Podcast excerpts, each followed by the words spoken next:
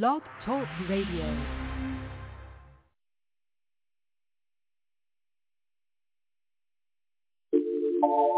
Nope. Yep. Nope. Yep. Nope. Yep. Nope.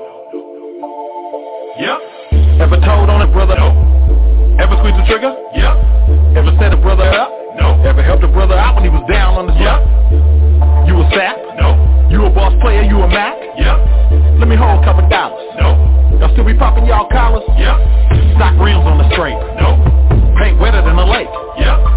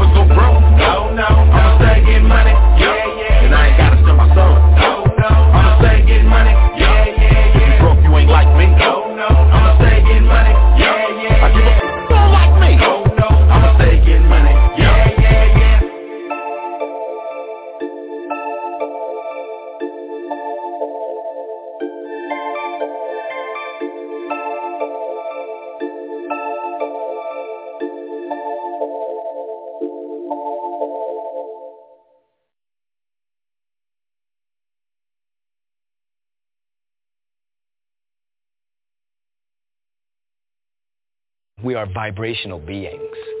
You know, we're not just flesh and blood. You know, uh, if you put anything under a microscope, an intense microscope, you can ultimately see that everything is vibration.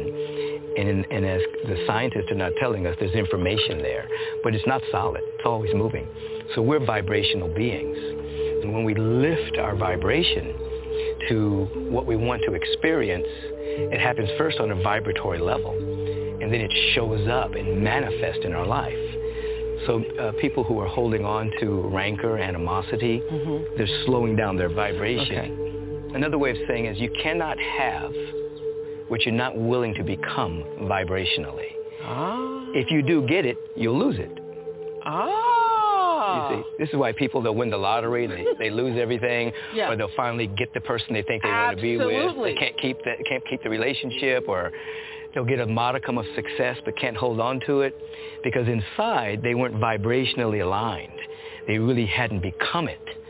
So you can temporarily manipulate and get things, but to have it completely, you have to lift your vibration and, and become that in, in, in vibration. You're not really attracting things to you. You're really radiating. Ah. It's really a radiation. I can cry right now. It's like if I become the vibrational frequency of love, harmony, peace, and I'm radiating that, That's the key. it's going to show up in my life. That's the key. That's the word. You're not attracting it. You have to be it and radiate it, and then it it comes. It is drawn to you. Right. And you to it. Yeah. You have to like yourself when you're by yourself. Yeah.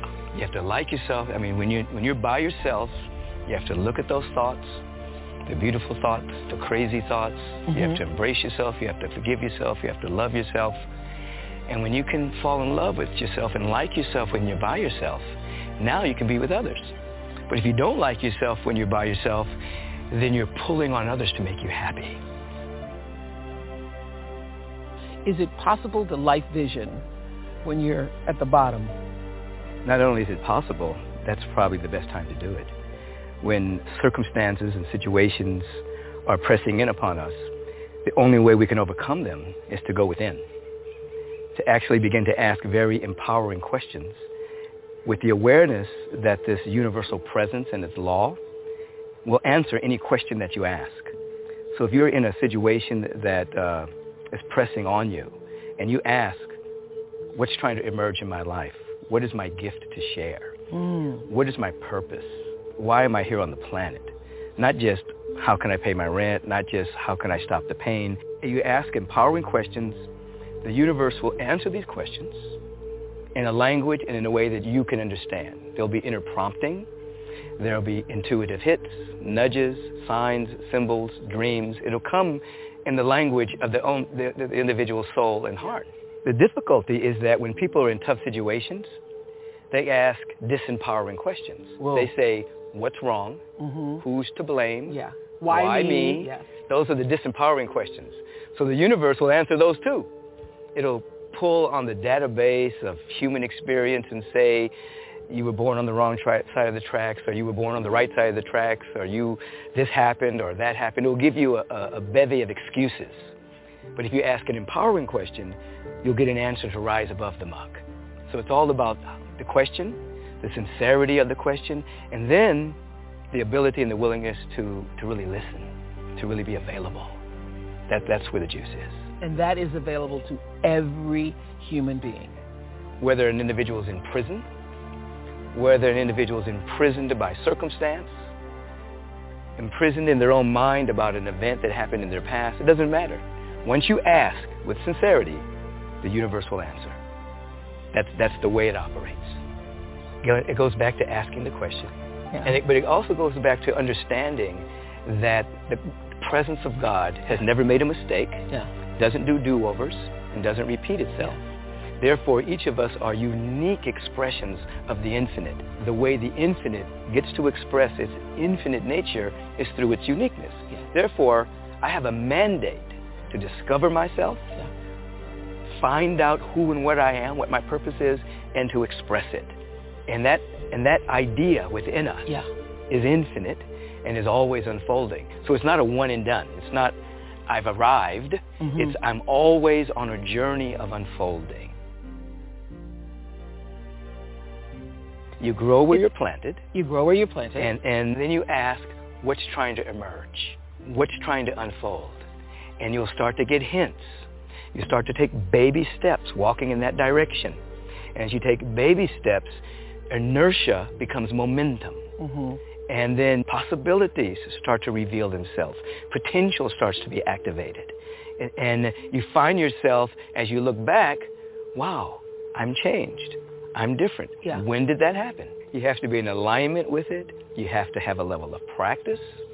You have to give up your resistance to the circumstance. In other words, you're, it's, you're not arguing and resisting the circum- with the circumstance. Yeah. I know this person said, I prayed. I did that. God hadn't answered me yet. Yeah. this is the deal. God is always answering. Yes. But are we receiving? Are we listening? Are we available? Yes. So prayer, meditation, life visioning, it attunes us to become in alignment Yeah. with that vibration so we actually can hear it. We can actually feel it and then move in that direction. Many people, uh, if their prayers would be answered, they couldn't even receive it. They're not, they're not vibrationally ready. Victim consciousness is where many people live. Yeah. Somebody did it to me. The reason why I'm not happy is because he just make, you know, my ex-boyfriend, my boss, The world isn't fair. the world isn't fair. They're doing it to me. The reason why I'm not happy is somebody else's fault. Mm-hmm. God did it to me. The devil did it to me. My astrological sign did it to me. The numbers did it My to mother. me. My mother. My karma. Yeah. Okay. That's the victim stage. Every victim has a victim story. You ask somebody, a victim, what's going on, they'll give you a list of complaints about what's wrong and who did it. Fannie Lou Hamer once said, I got sick and tired of being sick and tired. When you get sick and tired of being sick and tired, something happens. And you start to open up to a possibility that maybe, maybe I'm in my own way. Maybe there's something more than, than what meets the eye. You're going to need something that is not within your little mind and your little perception.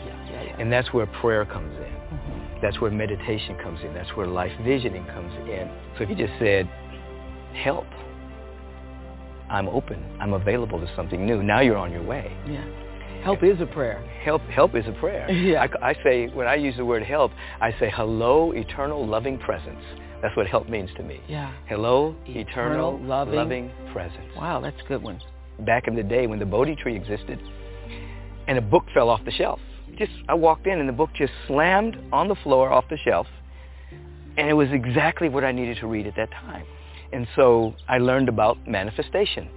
I learned about the second stage, which is how to manifest, which is establishing intention, beginning to see visually the kind of life you want to uh, live, beginning to have conversation about that kind of life.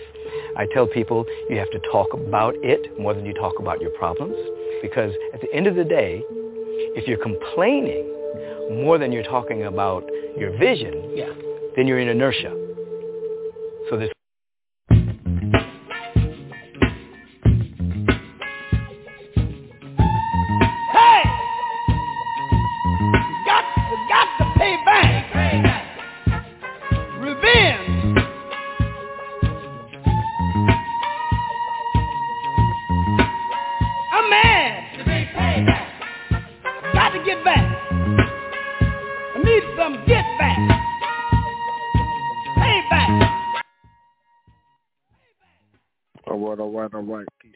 gods. Welcome to the show. You're right here on the New Evolution Radio Network, open forum Friday. Calling number is 516-531-9318.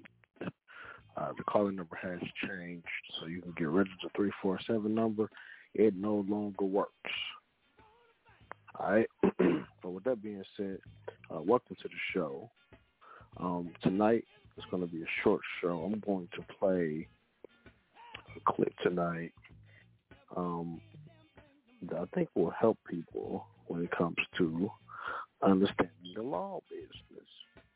Okay, so excuse me. A lot of us have heard um, short, shortened version of this clip. So I'm going to play the longer version of this clip, um, which I, I think that it's, it's worth taking the time to listen to. Um, I will be on tomorrow. Um, and when I get on tomorrow, um, we, or excuse me, Sunday, I'll be on on Sunday, which is the bottom line. we're to continue our remedy series, right? So I encourage you to um, tell a friend to tell a friend. Have some people call in, all that good stuff, right? Because giving out information and education is what makes us a free nation, right? It's what allows us to be able to keep our democratic republic, right? Um, and understanding the law, right? Being able to defend yourself, being able to um, take counsel when needed, right? And being able to understand what your rights are, right? And so we're going to get into that tonight. Um, I'm your host, Joy Bounce L. You can go to makemorecommerce.com, which is my site. We are an unincorporated uh, trust association. All right. We are, are based in in the the belief that education um, is what helps a nation, right? And and it is a new evolution. So um, we're always going to try to bring you new and updated information, right? So with that being said, we're going to jump right into it tonight. Hope we find you well. Um, this information should be quite enlightening. I think that um, you will enjoy it. If you got some questions or you want to call in and holler at me, 516-531-9318 is the number. All right, we're going to dive right into it. We'll be right back.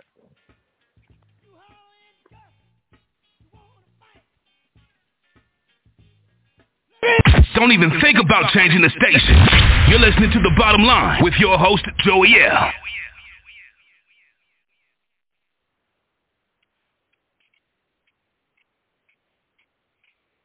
You're listening to Evolution Radio, where the evolution is the revolution.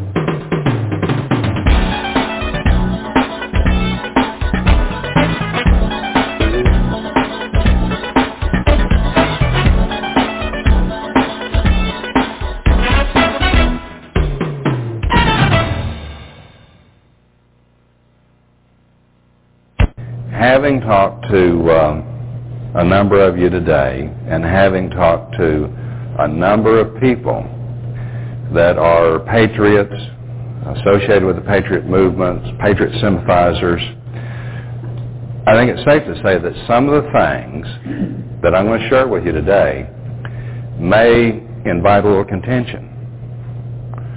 You might even be a little bit shocked at some of the things I say. Uh, nothing that I say is meant to do anything but inform and empower people that I regard as friends. And I don't remember exactly how the saying goes, but there is a saying something to the effect it's better to be insulted by a friend than kissed by an enemy or something like that.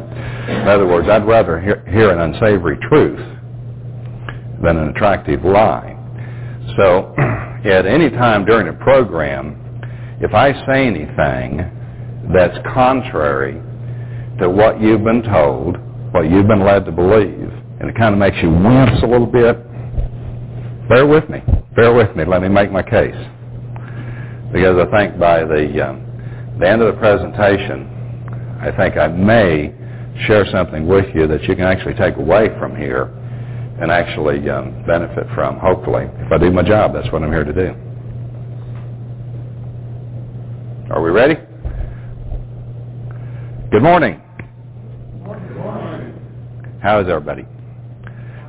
This is my inaugural uh, seminar. I'm um, here to share some secrets about the legal industry. Have a couple of helpers, uh, Deborah Lee and Mark Mays, that are uh, fellow members of an Oklahoma City uh, due process organization known as JACUSE. My name is Richard Cornforth. I'm the person that was billed as being the, the one to put this on. I don't have anybody to introduce me, So I guess I'm introducing myself, but I'm not, going to do much in the way of introducing. I will tell you that I'm not an attorney. I have absolutely no formal legal training at all. I'm not a legal expert. I'm not a legal advisor, not a legal counselor. And in fact, when it comes to knowing things about law, if I were in a contest, I probably wouldn't get past the first round. There's probably people in this room that know more about law generally and certain subjects than I do. But I am not intending to make a long-winded speech to try to impress you with everything that I know about law. What I'm here to do is tell you a few secrets that I believe will enable you to win. If I'm you sitting out there and I'm listening to me, what I would be here to find out is tell me how to win. I want to know how do I win? We've all been around this movement for 5, 10, 15 years, and we've all heard speeches, we've all been to seminars, we've all had this massive amount of information that we've been asked to absorb, assimilate, but it seems that the part of the formula is that's missing is somebody needs to tell us how we use information to win. Is are we somewhat in agreement with that? Okay. All right. So if I can tell you something that will empower you to win, I think we're all winners. And that's what I'm intending to do. And I'm going to try to make it a little bit of fun, too, because this struggle that we're all in has been so hateful and mean-spirited and downright dishonest that the only things that I can think of to compare our legal industry to that have happened in this century are things like uh, the Gestapo, the mafia. It's hateful. It's evil. But uh, if you didn't have a little bit of comic relief, uh, I think it would destroy you emotionally. So we're going to try to have a little fun with this uh, uh, today too. So I'm not any kind of a big shot legal advisor expert. In fact, uh, kind of think of me this way. I'm kind of like your old uh, kindly Uncle Luke, and Luke is my middle name. And remember that because it'll be important later. But it's kind of like I've uh, come up behind you and I'm watching you playing checkers, and I notice a triple jump that you've overlooked. And I'm there whispering, you know, take that triple jump. Look, right there. And one of the things about the law business, the legal industry, is some of the most important things about law are actually so simple that they're easy to overlook. They're just absolutely so darn simple that in an effort to try to understand them, we make them way too complicated. And in an effort to try to lead this movement towards some new day when we can all achieve what we want to through the legal system, there are some false prophets. There's a lot of misinformation. And so one of the things that I hope to accomplish today is free you of your tether. You know what your goal is, and you've been struggling for years to reach that goal. But I'm here to tell you, friends, you probably didn't reach that goal because you're on the end of a tether and didn't realize it. And I want to cut that tether. I want to set you free of that tether by giving you a different approach and some different information. And there are only about four very simple truths. And if you know and understand these truths, you will be empowered to win. Nobody can guarantee a win. Our legal system for some time to come is still going to be a crapshoot. But you can win, and we're going to actually look at four cases out of a goodly number of cases that I've worked on. These are real cases. and we're going to uh, fit what I call the truths about the legal industry. We're going to see how those are actually threaded into these pleadings and how this empowers us to win. If you walk into a courtroom and you see a flag, and that flag has gold fringe around it, do you think that that means that you're in a military court or a court of admiralty or maritime jurisdiction? How many have heard that? How many believe it? How come? How come? Why? Okay. Here is the first truth which I have to share with you. That court does not get its jurisdiction from that flag. It doesn't even matter if there even is a flag there. That flag does not confer jurisdiction on that court. Here's the first great secret. Where does the court get its jurisdiction? Well, first of all, there are actually two levels of courts. We have a two-tiered court system. There are the Supreme Courts and their tribunals. There are courts of inferior jurisdiction. And I imagine most of the minds in this room are clicking say, yeah, I've been in some of those inferior courts, and they sure are inferior. Now, when we're talking about Supreme Courts, like the United States Supreme Court and the Oklahoma Supreme Court, where do they get their jurisdiction? They get their jurisdiction because of who they are. They are constitutional courts. But what about these courts of inferior jurisdiction? Where do they get where do they get their authority? Where? Kind of, because they're legislative courts. Congress created the federal court system. It's not in the Constitution. Congress created it to settle courts, uh, to settle cases and controversy. But when a judge of an inferior court puts on a black room and walks into that room and the bailiff says, all rise, is that person a judge at that moment? No. The reason they're not a judge at that moment is because they have not established jurisdiction.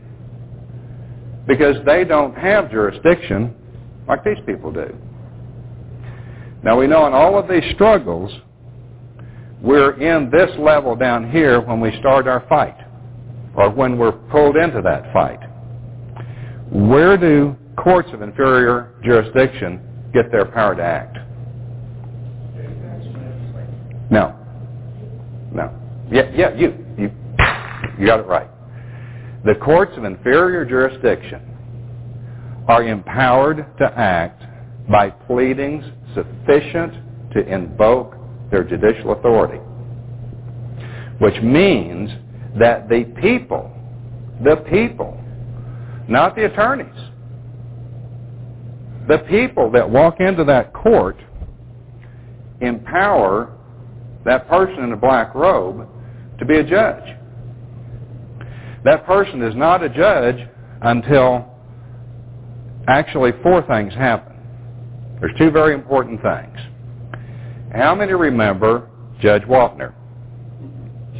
Man, that guy was great. He was great. It's too bad that we can't clone him and send him up and let him be the Supreme Court. If you remember those old programs, Judge Wapner always began every court session with the same pronouncement. Do you remember what it was? I've read your complaint. I know you've been sworn. He never conducted a session until he said, I've read your complaint. I know you've been sworn. Until he did that, he was not a judge. Because a judge is somebody that has judicial power. He did not have judicial power until he did that. Now, jurisdiction has four corners on it. It's a four-legged table.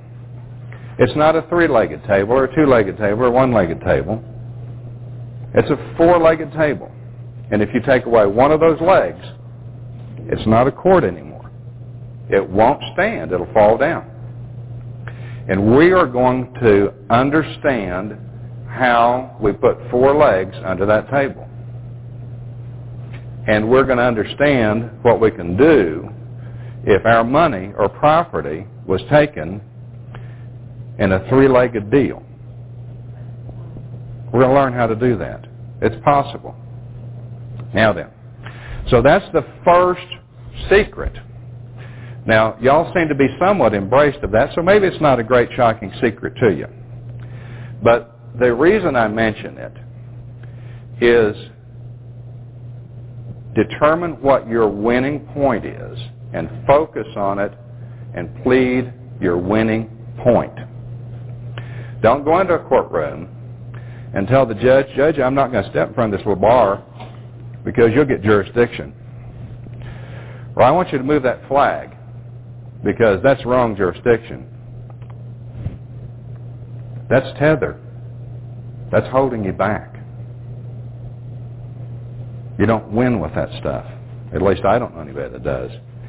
You win when you know how to invoke the court's jurisdiction, when you empower that judge to make the decision that you want that judge to make.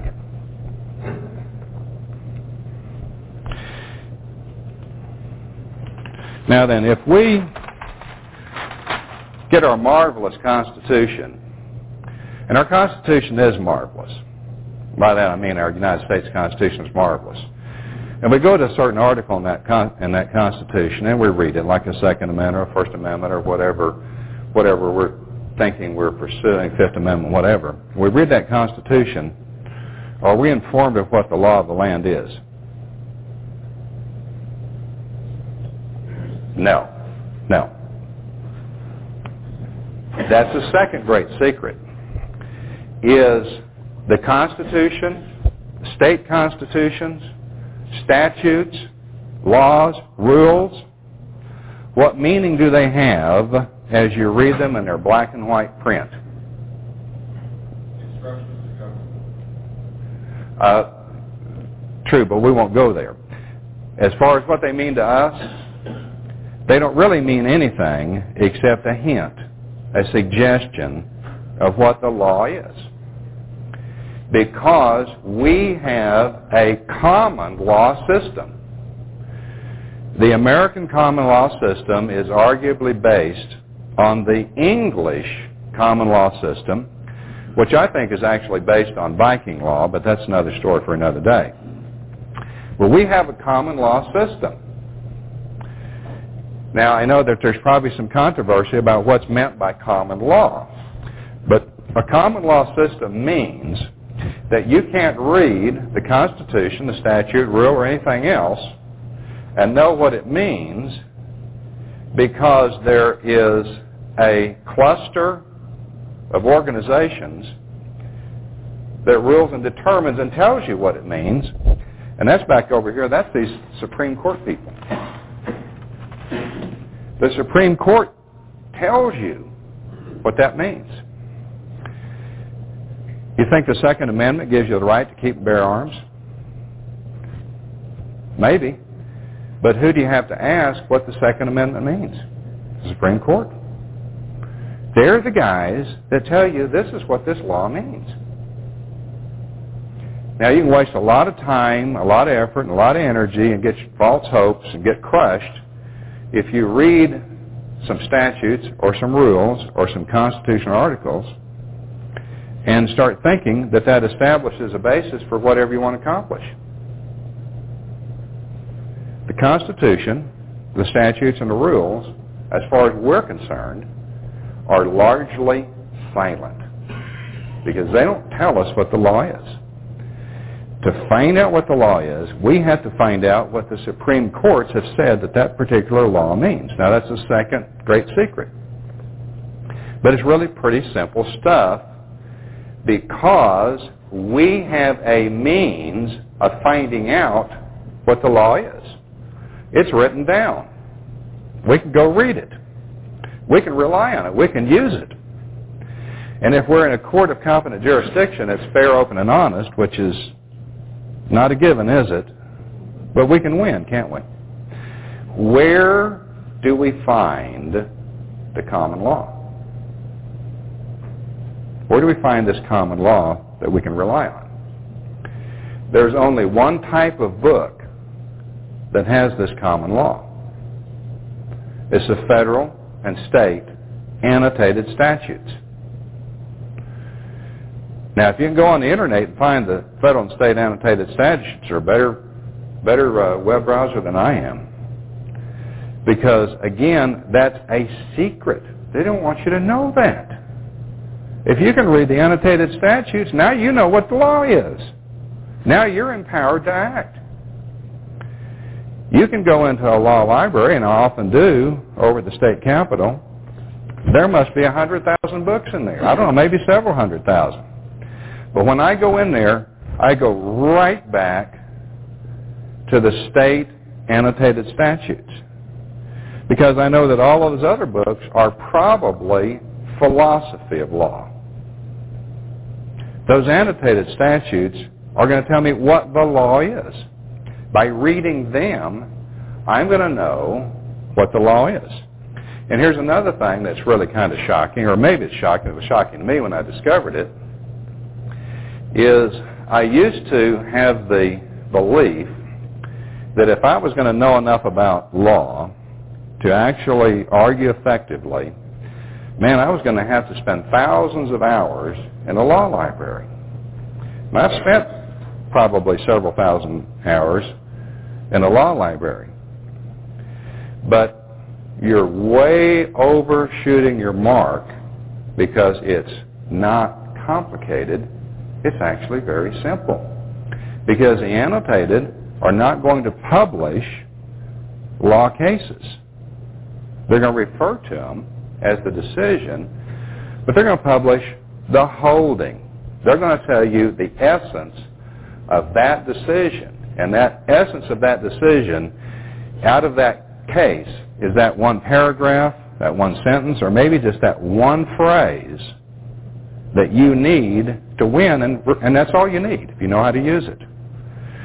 At this time, I'm going to uh, ask my associate, uh, Mark Mays, to read a case. He's going to read a case in its entirety.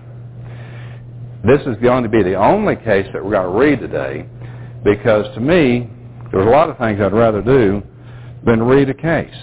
But we're going to read one to illustrate this point.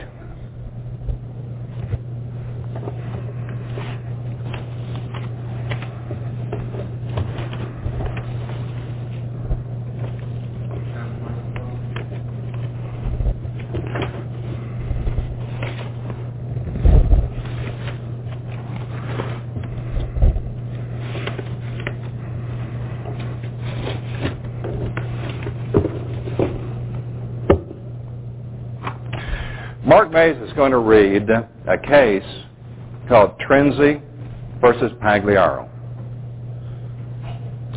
Trenzi versus Pagliaro is one of the most important cases that has ever been decided by the United States Supreme Court. And he's going to read it, and as he reads it, I want us to listen for the holding of the case.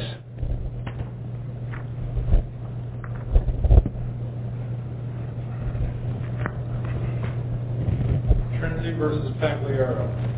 An action to nullify an outstanding deed and remove a cloud on title to certain premises. Defendants moved to dismiss.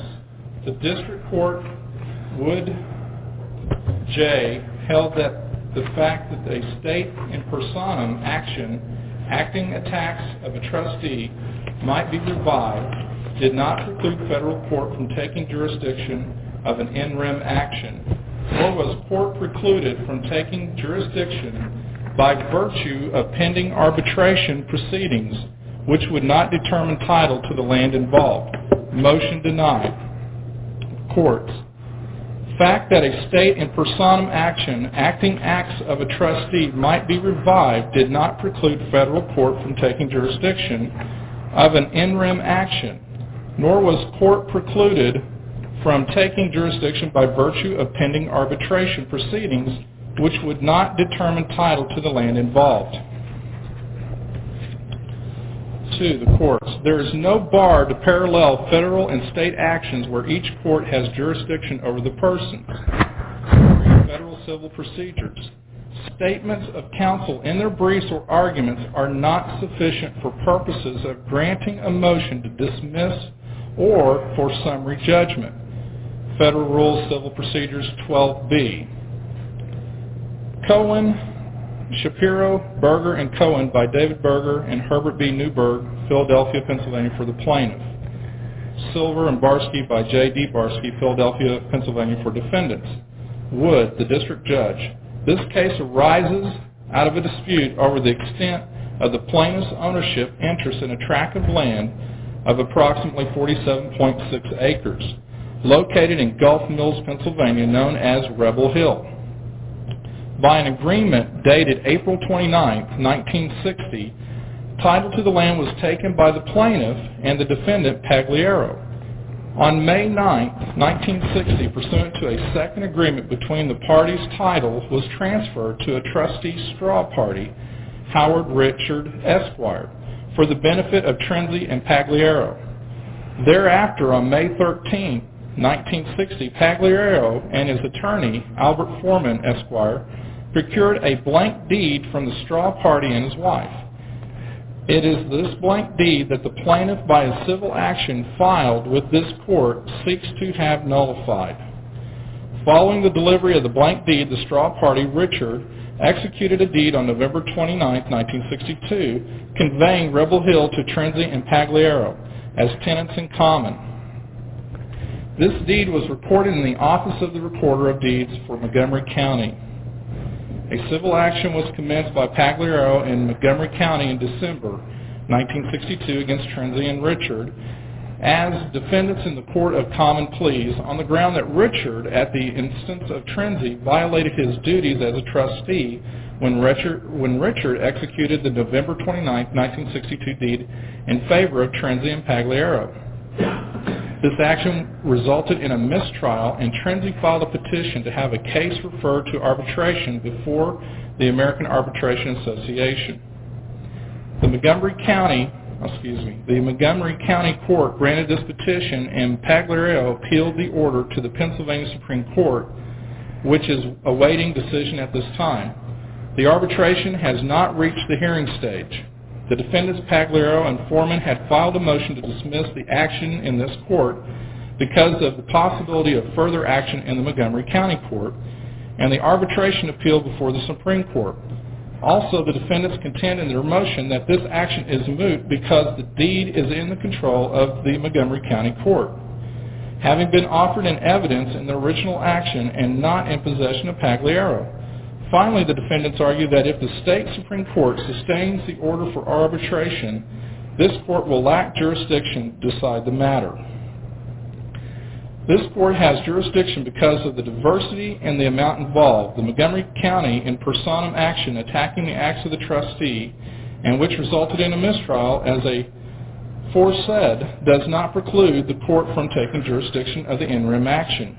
This court, if the facts weren't such as such a determination, could nullify the blank deed on May 13, 1960 as prayed for and declare the record excuse me, declare the recorded deed creating ownership as tenants in common between the parties valid or render such other relief as might be proper insofar as the land itself is concerned. On the record before us, the arbitration proceedings on appeal concern plaintiff trustees' claims for the, pack, for the back pay and collateral matters under an agreement between the parties. There is nothing before us which would warrant a determination that the arbitration proceedings will in any way determine title to the land involved. Notwithstanding the statement at argument that a counterclaim had been filed in the arbitration proceedings by defendant, which raised the question previously before the Montgomery County Court. And furthermore, no mention was made of the May 13, 1960 blank deed in this counterclaim, insofar as we are able to determine from the oral, oral argument or the record. The action before this court being partly in rem because it seeks to nullify an outstanding deed and remove a cloud on the title of the premises is not in conflict with the in personam action before the state court or the arbitration board. Insofar as this action is personam, in that it seeks to restrain the defendants from executing the blank deed in favor of anyone other than the plaintiff, the federal court may proceed with the litigation because there is no bar to parallel federal and state actions where each court has jurisdiction over the persons. And that's based upon Penn General Casualty Company versus Pennsylvania. The defendant's motion to dismiss for failure to state a claim unsupported by affidavits or dispositions, I'm sorry, or depositions is incomplete because it requests this court to consider facts outside the record which have not been presented in the form of required by Rules 12b, 6, and 56c. Statements of counsel in their briefs or argument while enlightening to the court are not sufficient for purposes of granting a motion to dismiss or summary judgment. Order. And now, this 28th day of May, 1964, the defendant's motion to dismiss is denied without prejudice. Thank you, Mark. Is anybody spellbound? Fascinated?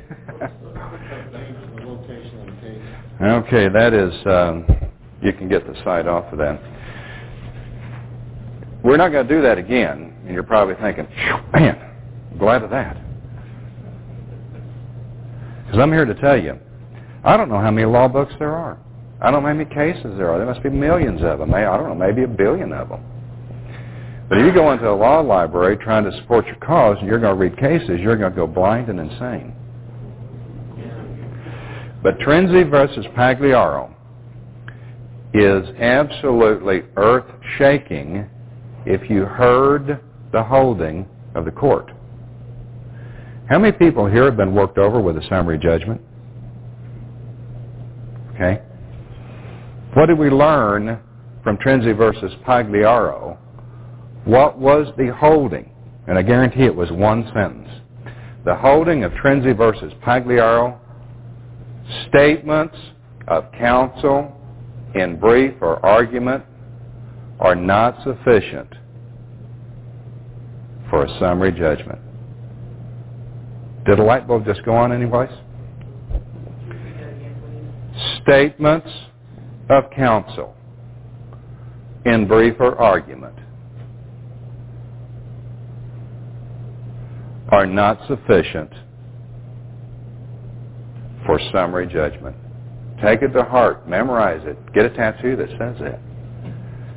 Because that is one of the most important principles on law, in law. And that is one of the most powerful things that you will ever learn and have to use. There are four legs on this table. There are four legs before that inferior court has jurisdiction. That's not according to me. Remember, I'm not a legal expert. That's according to the United States Supreme Court. And what are those four legs? You've got to have two people that are opposing. That's two of your legs. You've got to have the subject matter. But that one fourth thing that has probably been missing 50 million times in this country when we got shafted in the court was a competent witness. Where's the competent witness? That's the fourth leg on that table. That table doesn't have four legs. That court did not have jurisdiction. Period. That's gospel. Not because I said so, but because that's what the Supreme Court said that jurisdiction means. Either way, you've got to have somebody at some point in time before the judgment raise their hand and testify under oath and subject to cross-examination, or it's nonsense. No. Admissions are of value, but you still have to have a witness. And what? Going to be four legs on that table. Affidavits can be sufficient, but remember, an affidavit can be challenged. An affidavit, if, un, if unchallenged, is going to be testimony before the court, and that's going to be the fourth leg on the table. And that's why I'm here to tell you that the other side uh, supports their pleadings with an affidavit, which they r- rarely do. But if they do, you subpoena that witness because you want to question them under oath. Also, depositions count. But again, you have the right to challenge and interrogate that witness. And so if there's a deposition or if there's an affidavit, those are extremely powerful, particularly the affidavit. But they're still at some point in time, if challenged before judgment, they have to raise their hand and swear that it's true. If you challenge it and they don't do that, then their affidavit is no. But what if they've already got the judgment against you? We'll get to that. We'll get to that. And again, how do I know this? How do I know this? Because this is the common law. Our federal system is a common law system. All of our all of our states, excepting Louisiana, are common law states. And I'm not talking about marriage and sharing property and community property. I'm talking about what the law means as determined by Supreme Courts. And the idea that is the kernel of truth in Trenzi versus Pagliaro is a thread that runs through everything. Criminal, civil, it runs through everything. Administrative, it's, it's got to be there. It's got to be there. How do I know? Here is a very good statement. And again, this is from an annotated statute. Actual facts, not mere allegations of complaint, are determinative of issue of jurisdiction. Isn't that what I just said? If there's no witness, there's no facts. If there's no facts, there's no what?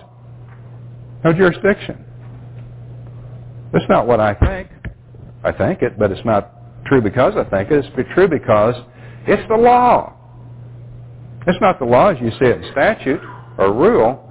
It's the law because the Supreme Court says yes, yes, you've got to have a competent witness to have that fourth leg on that table, or there's no jurisdiction. Uh, I'm going to ask uh, Deborah and Mark to pass out some holdings at this page right here. And uh, we'll take a glance at some holdings.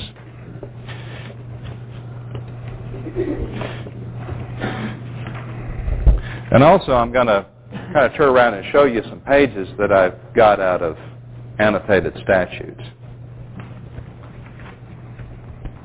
All these law books may be very intimidating, but when it gets down to reading the holdings of what the Supreme Courts have said the law means, it's really not that complicated. I've been questioned under oath by two different judges. Where'd you go to law school? Well, I've never been to law school. One judge said, uh, well, where'd you get your fine legal training? Said, well, I can read and write. It's a little bit more complicated than that. It helps to uh, be able to think somewhat analytically. Uh, it also uh, helps to uh, be somewhat confident when you speak in front of people. But really, it's not really terribly complicated stuff. You know, if you needed a craniotomy, don't call me. I'm not qualified. I'd kill you.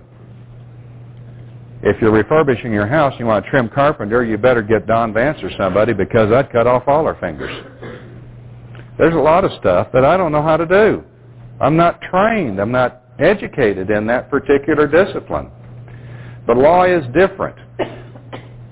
Law is reading, writing, speaking, and analytical thinking. If you can do those things, you can do law. And don't they hate it? Don't they hate it? Um, Deborah, would you read the holdings in that pass out? Come up to the microphone, if you will, and, let, and read those holdings.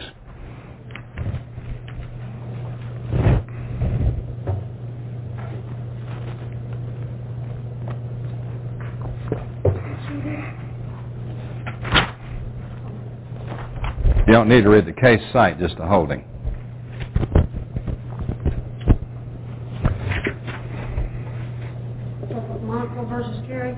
Yeah, just read just read just the opinion, like lack of subject matter jurisdiction. Lack of subject. You may need to stand up closer to the microphone bend it over a little.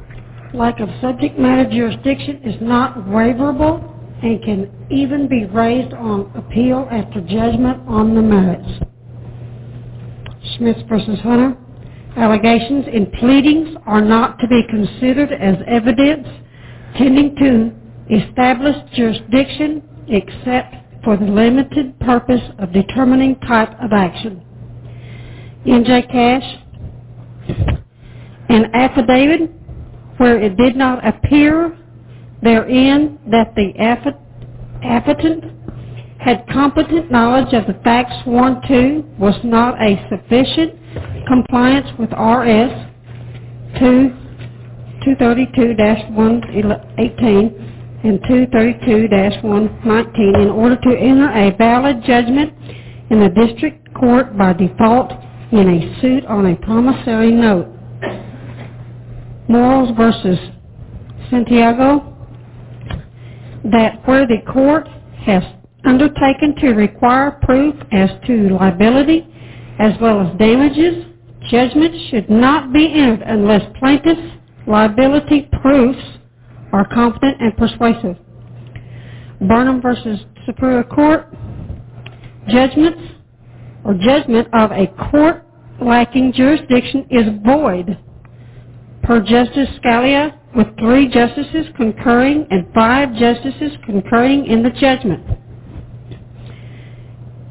Hatchet Supply, under Texas law, no answer defaults are not presumed to be final judgments. First City, Texas, Beaumont. Although judgment entered after conventional trial on merits is presumed final under Texas law, summary judgments and default judgments are not entitled to such presumptions. Babcock, subject matter, jurisdiction cannot be waived by parties, conferred by consent, or ignored by court. Athens, subject matter jurisdiction may not be waived and courts may raise the issue sua sponte. Edwards, lack of subject matter jurisdiction is a defense that is never wavered, waived. Zenith, subject matter jurisdiction can never be waived and can be raised at any time, even after trial. Thank you, Deborah. Okay, now did this just tell us how to save ourselves a whole lot of time? We've got to get our hands on that annotated. Unless you're a subscriber to Lexis, you're going to have to go to a law library to do it. For the federal, when you go to the United States Code annotated, is that the set of books that you're talking about? Yeah, And for the state, would it be Oklahoma State annotated? yeah. And they say annotated. Yes, the question was, for the federal, do you go to the federal code annotated? The answer is yes. There's actually about three different sets depending on which body of law, but it's all the same. You can't read the rule. You've got to read what the judges have said the rule means. So this will save you a lot of time when you're fighting anything. To look in the annotated, to look to see what the courts have said in their holdings, because remember in Pagli versus or Pagliaro, do we really need to read a thousand cases? All we really need is one sentence that represents the holding of that case to use in support of our own case. Now then, there was something else that came to light in what uh, Deborah just read. Did anybody hear the word void? Anybody hear the word subject matter jurisdiction? Is anybody excited? Please get excited. And the reason I say get excited is because without subject matter jurisdiction, the court did not have authority to act, and is that judgment a valid judgment? That judgment is a void. It is subject to collateral attack. If you can avoid it, don't ever do a direct attack on a void because you're asking the same idiot of a judge to rule on his own work. You always do a collateral attack, which means you sue them. Anybody know what the statute of limitations is on voids? Never runs out. The statute of limitations never runs out. That means that you can pick your shots and wait for your time. No, no. You bring it against the opposing party. We'll get to that. Okay. Now, let's talk very briefly about subject matter jurisdiction. Subject matter jurisdiction is my one exception to the claim that all of this stuff is really very simple and we try to make it way too complicated. Subject matter jurisdiction is the one thing that there's a tendency to try to make too simple. And a reason that that's done is they don't want you to know what it is. They'll try to confuse you and try to get you to admit that what they're talking about is venue. We're not talking about venue. We're talking about subject matter jurisdiction. Well, this court can handle this court can handle foreclosures. Excuse me, that's venue. I'm not talking about venue. I'm talking about subject matter jurisdiction. Well, this is a judge, this district judge. No, no. A district judge has no inherent jurisdictional authority whatsoever. Well, he's heard a thousand foreclosure cases. We're talking about venue. I want to talk about subject matter jurisdiction. Now, here's a um, um, an analogy that I think helps understand what we mean when we talk about subject matter jurisdiction. If you were a board certified physician, a medical doctor, an oncologist, you would have venue to operate for cancer, wouldn't you? But would you have subject matter jurisdiction to operate for cancer? Because before you can have the surgery, you've got to do what? No. Permission is important. Consent is important. But that would be personal jurisdiction. The thing that you have to establish is that there's a cancer to be operated on. You've got to do the fact find first before subject matter is complete. Subject matter is not just the ability to make a decision of a certain nature. It's actually having the facts in front of the court to make the decision. It's just like that doctor. He better do a biopsy. He better make sure that there's a tumor there. Because if he operates and there's no tumor, he's in big trouble. Unfortunately, our judges are not held to the same standard yet as far as accountability, but they are held to the same standard. And the reason for that is if you can show that that doctor operated without a fact find, that's a void. And again, is this because I thought it up? It's what the courts have said. It's what the courts tell me the law means. Anybody here from Texas? There's a nice little case called Merrill v. Dunn, and I'll lay that back on the table if you if you guys want to take a look at it, copy that cite. And this was actually referenced um, in what Deborah read. I'm going to read it again. final judgment. Under Texas law, no answer defaults are not presumed to be final judgments. Has everybody been rung up on a default judgment before? Okay. Is it a final judgment in the eyes of the court? No. They thought it was, but it wasn't final unless an examination of the record shows that there were four legs on that table. Which means you can go back and look at that record. And if there was never any witness appearing and testifying to the facts, that was a three-legged table, and you can get that thing removed. I'm not saying will or shall, I'm saying can. Another Texas case. Although judgment entered after conventional trial on the merits is presumed final under Texas law, summary judgments and default judgments are not entitled to such presumption. What does that mean? It means they're not res judicata. It means they're not over until you want them to be over. It ain't over until it's over. And who controls that? Who empowers the court? You do. You do if it's not res judicata. And the Texas Supreme Court has said, hey, hey, go, go ahead with your summary judgment. Go ahead with your default. But be forewarned. If that person comes along a year later, 30 years later, and finds a failing appearing on the face of the record, they have a right to petition their government to remove that. Is that good news for anybody?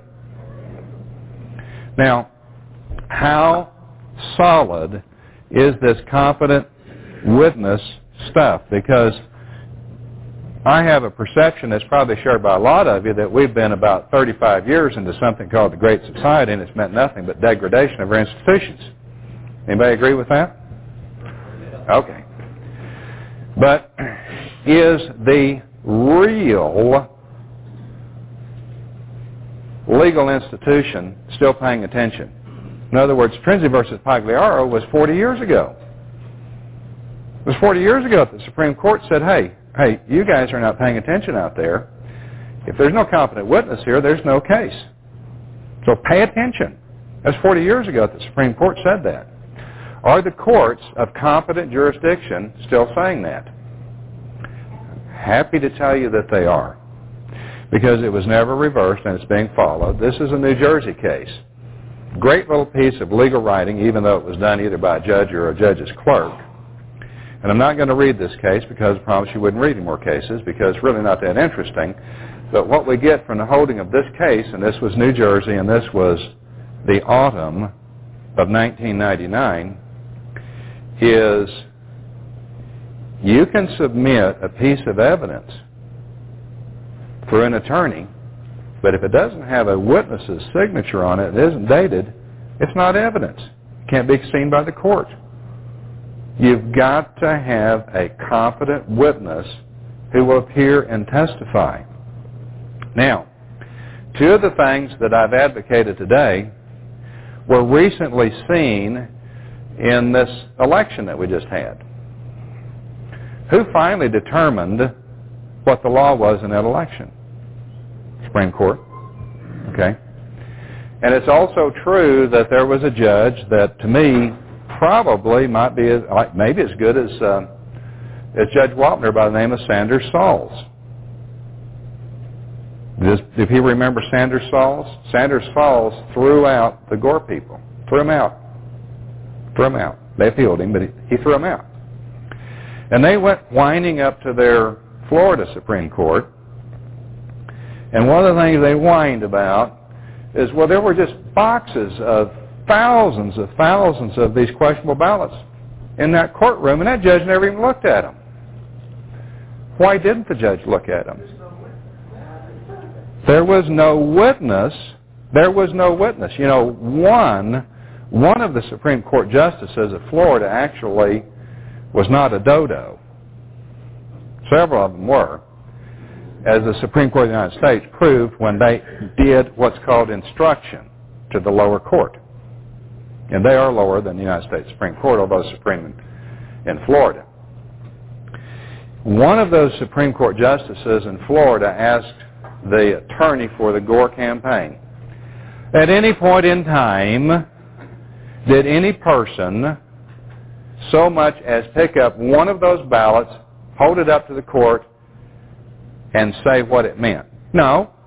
Well, it was never evidence, though. It's sitting in the courtroom, but that doesn't admit it as evidence because it can't get there except one way through a competent witness. And here are these guys. What are they making? Five hundred or thousand dollars an hour? They're idiots. They're idiots because they haven't been paying attention to the law that still endures today. They've been playing games. And they got beat, fortunately. Of course, if it weren't for our common law system, they'd have won. But fortunately, we still have a common law system.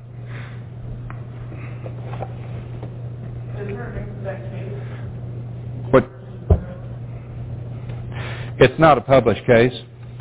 I'll give it to you and you can make a copy of it if you'll get it back to me, but it's not a published case. And there's an interesting, if we have time today, we'll talk about uh, unpublished law.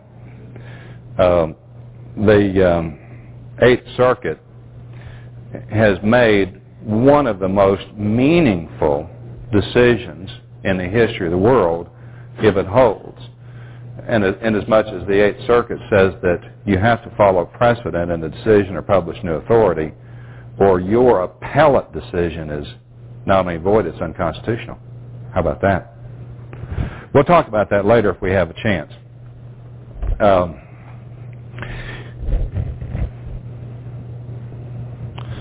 so, I discovered the law of voids in 1993. I discovered the, the uh, competent witness in 1995. Like I told you from the very beginning, I'm not a legal scholar because I've been knocking around in this war for about 15 years, since about 1986. But that's what I want to share with you. If you don't know these things, you do now. You do now. Um, as far as when we are representing ourselves, when we're going to court, when we're doing battle, I have a little bit of advice, and that's do it. As far as testimony is concerned, don't ever be afraid to testify. You have to think about what's at stake. It's scary. I know it's scary. It's scary for two reasons. One, it's not our game. I have no intention of ever becoming a licensed practicing attorney. Just never going to do it. I was looking at the paper this morning, and on the front page of the sports section, it had a picture of Randy Johnson. Does everybody know who Randy Johnson is? And here I was born within a few days of Nolan Ryan. Used to have a pretty good fastball and I actually had some some baseball ambitions, but I got hurt. I always thought, Nolan Ryan got my spot. but there's somebody that's probably going to be uh, more dominant in the game of baseball as a pitcher than Nolan Ryan, and that's Randy Johnson. This guy's about six foot ten and throws these hundred mile an hour fastballs. And what must be even more intimidating, his control's not that good. Maybe he does that on purpose. But how would you like to be? How would you like to be a left-handed batter facing Randy Johnson? I mean, he must he must look like he could almost reach out and touch you. He's so big. He'd scare the heck out of me. But you see, it's been 30 some years since I played baseball. It's not my game. Going into court's not your game. And so it's a little scary. The other thing that makes it scary is we are always at risk of being absolutely clobbered if we haven't done our homework or if we've been misled. We can get clobbered. But in these wars, you have to think about what's at stake, and there's a lot at stake. Financially, emotionally, socially, it's life-threatening. So you have to gather the will and resolve and the courage to go testify. And you can build up your own self-confidence and your stock way up if you come back to this meeting and think about the things we've discussed and think about the fact that facts only get in front of a court one way. Through what? Competent witness. Everybody goes sit. Has anybody here just sat in the courtroom waiting for their number to come up and you're sitting there, you're watching these proceedings? How often, how often when you're sitting there do you see an attorney jump up and another attorney jump up and then a couple of witnesses jump up? How often do you see that? Because it's just the attorneys, right? What did we just learn about attorneys? Can they testify? You can beat the snot out of them. I know because I've done it. And I've coached other people to do it. Because when it comes time for your hearing, you are a witness. You are the witness. You're the key witness. And you can have your say. Be prepared and speak your piece. And then when that attorney tar- starts to talk, here's what you do. Very loudly, you say, I object. And that judge is going to look at you because you have upset his little tea party. What are you objecting about? So the attorney's not a witness. He can't testify. Oh, well, he's, um, he's just uh, discussing uh, points of law. And I'm going to let him continue. You got to talk. Now he gets to talk. That attorney gets to talk, starts talking again. What do you do? Object. He's still testifying. He's not a witness. He's come here without a witness. That's his peril.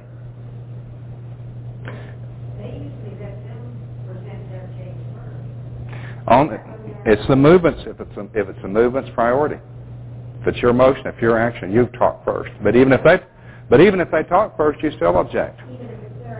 Yeah, yeah. You object and object and object until the judge tells you you don't object anymore. You're exactly right because the fourth leg is not on that table. Question?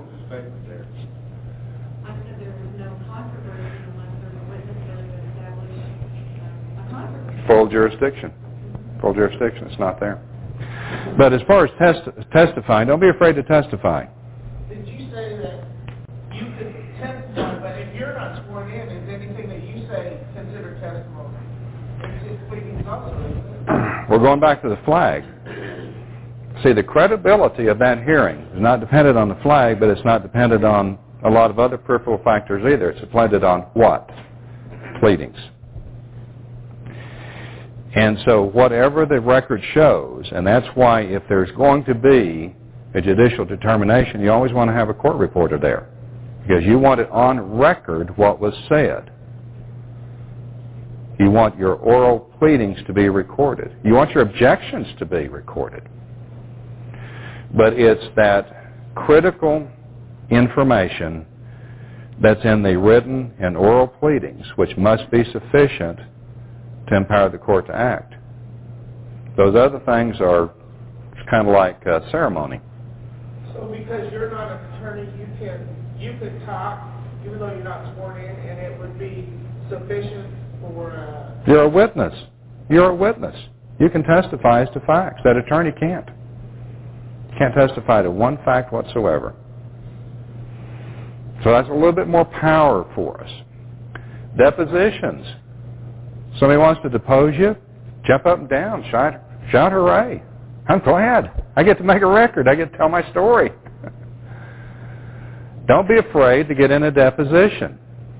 Just be wary before the deposition ever begins that that lawyer is there to trick you, deceive you, mislead you, abuse you, and do anything else he can to intimidate you, but make them sweat. I have made two attorneys cry in court. I was deposed in a lawsuit that I was involved in, and the attorney kept coming back to the same thing, and I kept answering it the same way. He never did get me to actually impeach myself in that first deposition. Uh, more than a year later, there was a second deposition. So here I was in the second deposition, and here was this hotshot, high-dollar stockholder lawyer of this big law firm.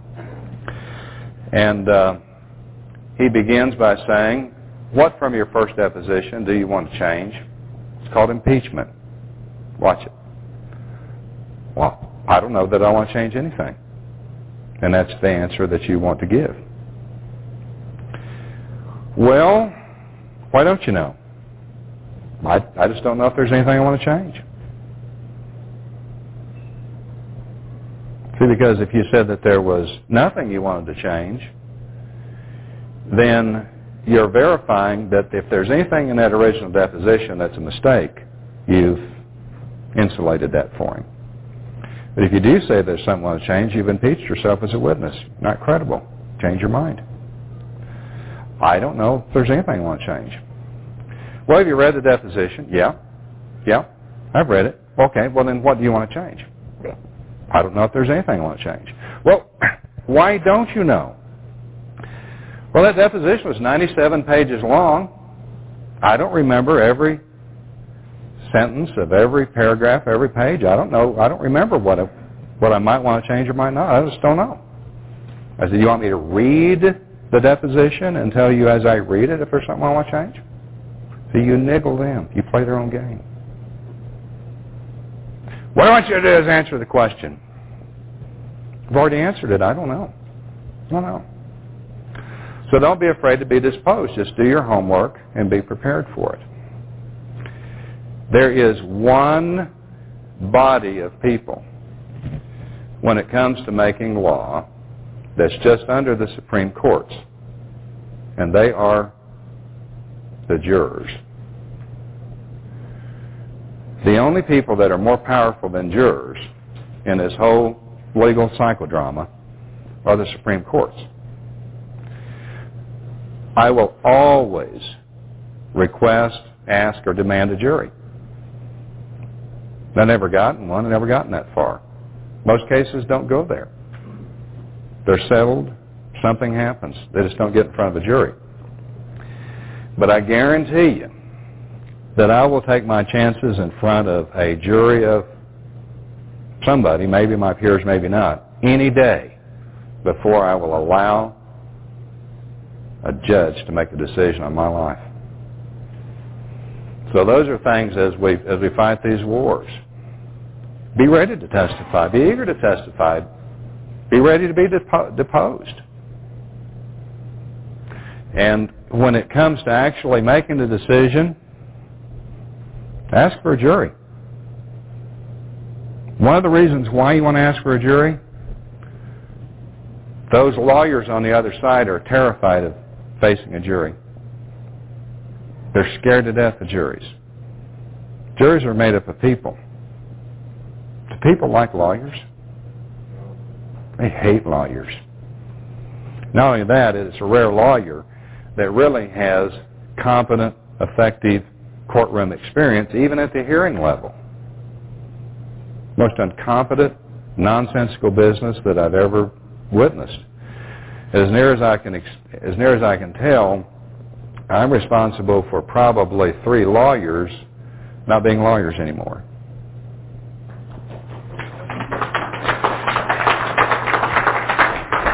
You can do it too. You can do it too. Is there any cases where they won't let you have jurors?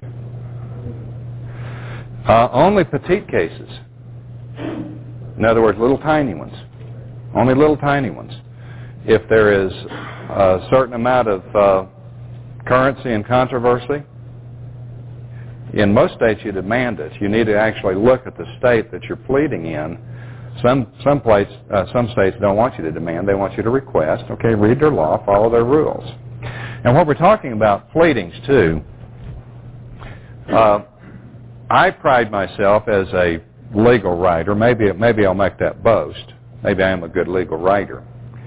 But your pleadings do not actually have to be sterling examples of the legal writing art. Again, why do I think that? Uh, do I just happen to think that? All right. All right. Yes, the Supreme Court Supreme Court has said that. In fact, if you would like to know the case where they said that, one of the cases where they made that ruling and determination was Haines v. Kerner. Now I've got it here, but I promise you I'm not going to read you any more cases. I Won't do that to you. It's boring. But if we get Haines v. Kerner and we look at the holding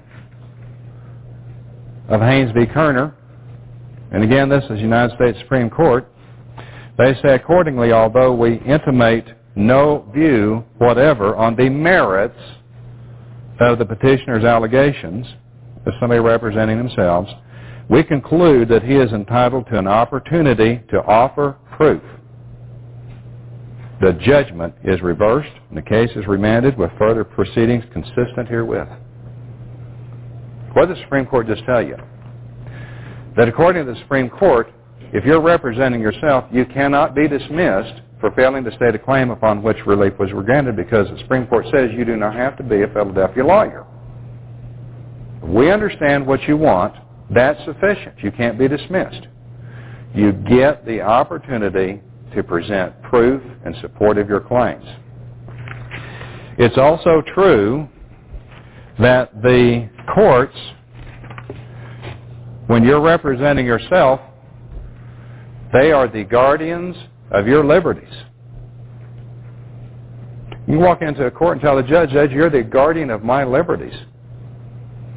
What do you think most judges will do? Well, I'm not your attorney because they're ignorant. But they are the guardian of your liberties. You know why? Supreme Court says so. Here's an example. District Court, instead of simply dismissing plaintiff's pro se actions for injunctive relief and damages against Central Intelligence Agency, Federal Bureau of Investigation, and Defense Intelligence Agency on grounds that he failed to name responsible federal government officials should have explained, court should have explained correct form to the plaintiff so that he could have amended his pleadings accordingly. The Supreme Court expects that judge to tell you how to do it right if you're not doing it right. Are we getting a little bit more power as we go along here? Uh, that's actually Platsky versus uh, CIA. I'll have all these papers that you do not have laid out, and you can be able to uh, make copies of the cites later.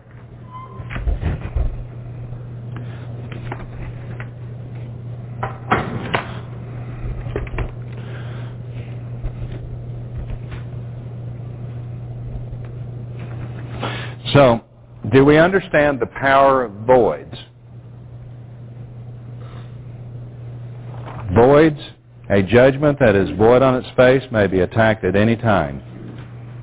Judgment being void, execution issued thereon was void, and the title could not pass to purchaser on, at execution of the sale. There's a couple of cases, that's a couple of holdings. I have worked cases across this country.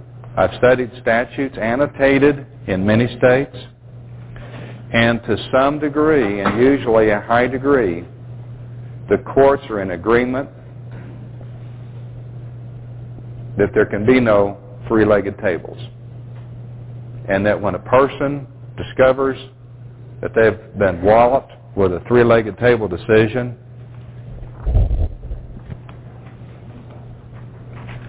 can have it removed. Now, when we're um,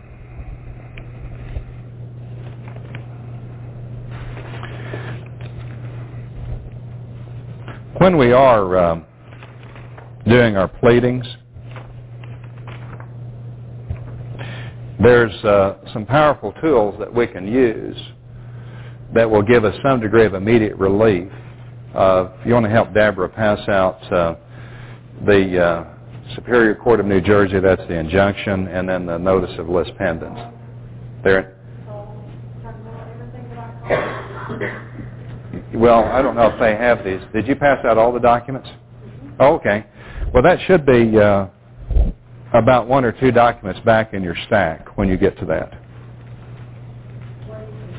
Okay, the first one that we'll look at is an is an injunction.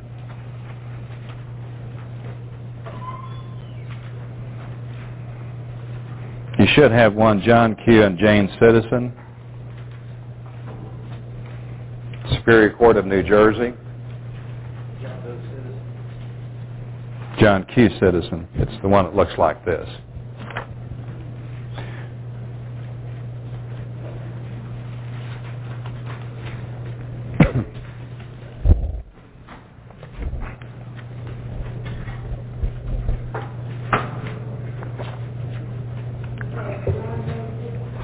John Q. It's New Jersey. Yeah. Okay. This is a procedurally proper motion for a preliminary injunction. And again, it's not procedurally proper because I say so. Again, it's because the annotated statute says if you're going to file an injunction, make it look like this. This injunction actually asks the court to stop any action to take property. That's important. But the injunction also gives the reasons why and the brief in support. Now I'm going to read that. The brief in support of an injunction. And this is always important to prejudice the court in your favor. It is not now, nor has it ever been, our intention to avoid paying any obligation that we lawfully owe. You want to remember those words. They're, they're gospel to use in many sentences, sentences. Dewey Cheatham and Howe the name of the law firm. Purporting to act on behalf of Greedy Mortgage Company have repeatedly refused to document and verify an obligation which we may owe Greedy Mortgage Company as required by law. What are we alluding to there? Was there a competent witness? No. We will suffer irreparable harm by denial of this preliminary injunction. We have lived at our address in our home for many years with our children. We will lose our abode and suffer irreparable harm by denial of this preliminary injunction. We will suffer insult, degradation, and deprivation of personhood denial of this preliminary injunction. We are likely to prevail in our petition. The record in the underlying case makes us, makes our claims undeniable. Public interest will not be impaired by granting this preliminary injunction. The public interest will be impaired by denial of our preliminary injunction by public awareness that citizens can be victimized by those who declare themselves to be of a superior class. Everybody had anybody had that feeling? Okay. We have no other remedy at law to protect ourselves from parties records show have conspired to deprive us of our most fundamental rights. Denial of our preliminary injunction will cause us to bear a greatly imbalanced harm. Greedy Mortgage Company's harm would be delayed possession. Our harm will be loss of abode, damage to reputation, character, and assault on personhood. Denial of our preliminary injunction goes beyond economic injury. The cost to the court on error later corrected to the favor of Greedy Mortgage Company Incorporated is not as great as the cost to the court for error later corrected to our favor. Granting our motion for preliminary injunction conserves the property no matter who prevails. Denial of our motion for preliminary injunction directly affects the property by reducing it to a status of a bell which can't be unrung. Emotionally, has everybody been in this teapot before? Okay, now then. The reason that I gave this to you is because I want you to rush out and get me put in jail for practicing law. this is, and again, it's not because I say so, but this is a pro forma that you can use on your own behalf. Anytime that you're fighting the evil ones of the establishment, put your own facts and your own names into this and file it in the court and try to get injunctive relief. You're probably not going to get it because not enough judges out there have been informed of the fact that there's a revolution going on and you're part of it. But they might grant it. I guarantee one thing, if they read it, they're going to take a deep breath before they do anything because they realize that somebody knows what they're doing. Somebody knows what they're doing. So they better crank it up a little bit as far as how they proceed. They better watch it. They might make a fatal mistake.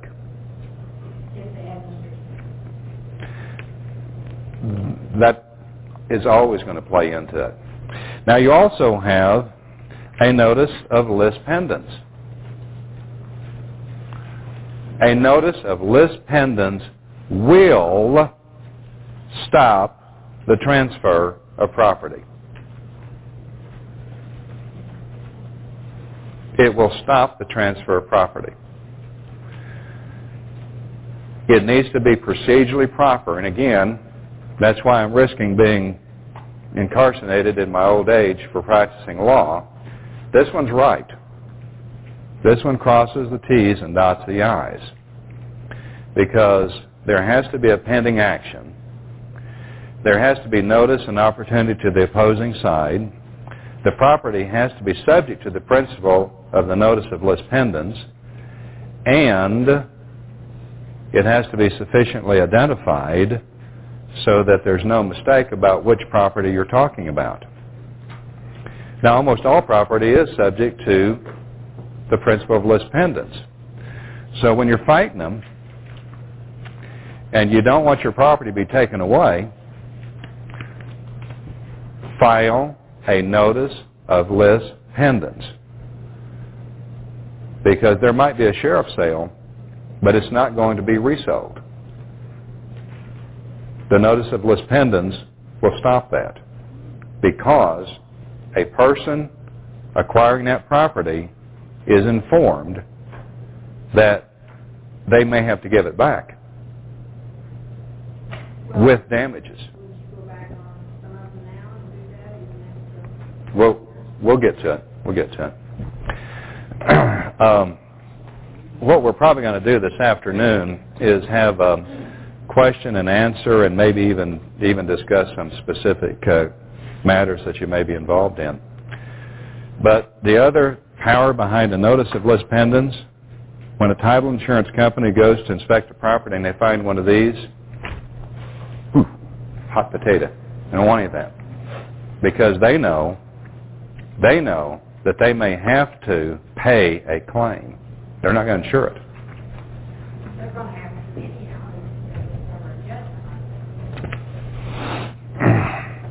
Not if there's not notice. Now you can do a quiet title without a notice of lis pendens. But with all of these things, we've got to remember that we've got to put four legs on the table too. Now I know a lot of people that have trust. And they say, do I want to file that trust in the courthouse? And my answer is maybe. I probably wouldn't until you are threatened with a an action. then you want to file it. Because if it's not on file, if the other person has no means to know about it, it doesn't mean anything. Because you've got to put that first leg on that table, which is notice to the person. That person has no means to know about that, they cannot be subjected to it.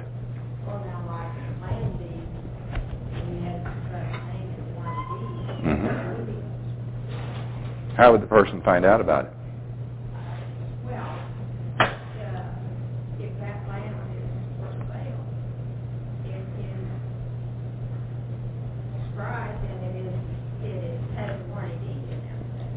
Where's it filed? Okay. That's sufficient.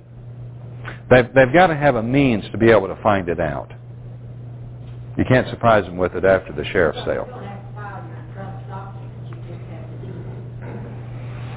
Well, the, the person that's considering the property has to have a way to ascertain that that document exists for it to operate. I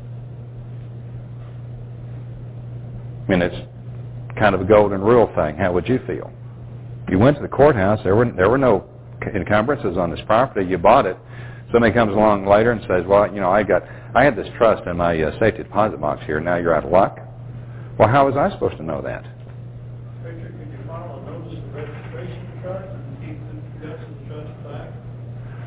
Um, I don't know. Sounds like a reasonable theory, but I just don't know. That you could file a. Notice of registration trust. Uh, it strikes me as being sufficient, but I don't know. I'm not qualified to answer that. I have to give it some research. But what you might do is go to the law library, get in the annotated statutes, look in the index under trusts, and it'll all be there. And if it ain't there, it doesn't count. Well, sounds good to me. I, I don't have any basis to dispute him or affirm him either way. I don't know. Use it against everybody, but because, see, it's not something that you use directly against your opposing party. It is to inform anybody that might acquire that property that they're acquiring at their own risk. And it's their peril.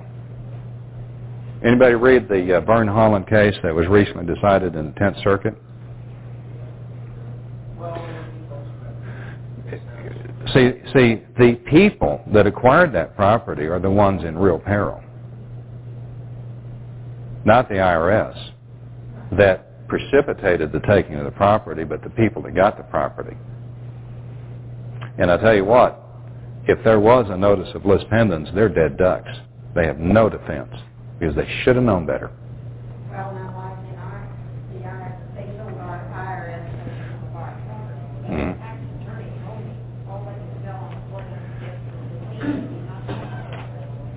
I don't know. I don't know. Lady says that all they can sell is the lien on the property and not the property. I don't know. Uh, I'm inclined to agree just simply because I know that the IRS has a long history of ignoring all laws and all rules. But I've got, you know, I may have my own surprise for them in the not too distant future. Does anybody need to take a break? We need. One question. Uh, if they've already taken your stuff, you have a foreclosure lien, you counter, you countersued and you put the, the loans of lis pendens on of property that wasn't involved, and then they threw your case out. Can you revive that case if the lis pendens come back? If I understand your question, yes. So that's a nice thing about the body of law that I'm talking about here today is most of these things are never over until you want them to be over. Until you've either won or you just don't want to fight anymore. You can you can string these things along for years and years. I've worked a lot of people. I always tell them right in the beginning, I can't guarantee that you'll win, but I'll guarantee you one thing. You'll make those people on the other side and their attorneys absolutely miserable because I do know how to do that. do, do we want to take a 15 minute break at this time? All right. 10. Okay, let's, uh, it's, uh, it's about 8 minutes after. Let's be back about uh, 20 minutes after. Keep it locked. You're tuned in to the hottest radio network on the planet, Evolution Radio. Right, all right, all right. Peace to the gods. We back right here on Open Forum Friday. I'm your host, Joy Bounce, El Bay. And um, we just got through listening to uh, part one of the law business. Next week we'll pick up on part two of this. Um, it's a it's a hell of a show. Um, a lot of information that was given out, and I'm pretty sure most people have not heard that much of the audio. Um, so real good information. And by the way, disclaimer: uh, we do not practice law over here. Okay, that is not what we do. We educate, and it's for education and entertainment purposes only. And how you choose to use that information is on you, and our consultations are private within our private community. All right? All right, so with that being said, we will be on on Sunday, 7 p.m. Eastern on the bottom line. All right, where we drop it, right? Give you that good information. We continue with part three of our Remedy series. All right, and um, I'm to have a webinar that follows that up soon. All right. New caller number, 516-531-9318. Tell a friend to tell a friend. All right. Um, if there's no questions, caller line is open. Uh, we're to get out of here. Um, I want to say peace to the gods. I appreciate y'all energy. Thank you for tuning in. All right. Um, we we getting back on the horse. right? Trying to keep these positive shows going with good information. All right. So until ne- until Sunday, y'all be good. Take care of yourselves and each other. Peace to the gods.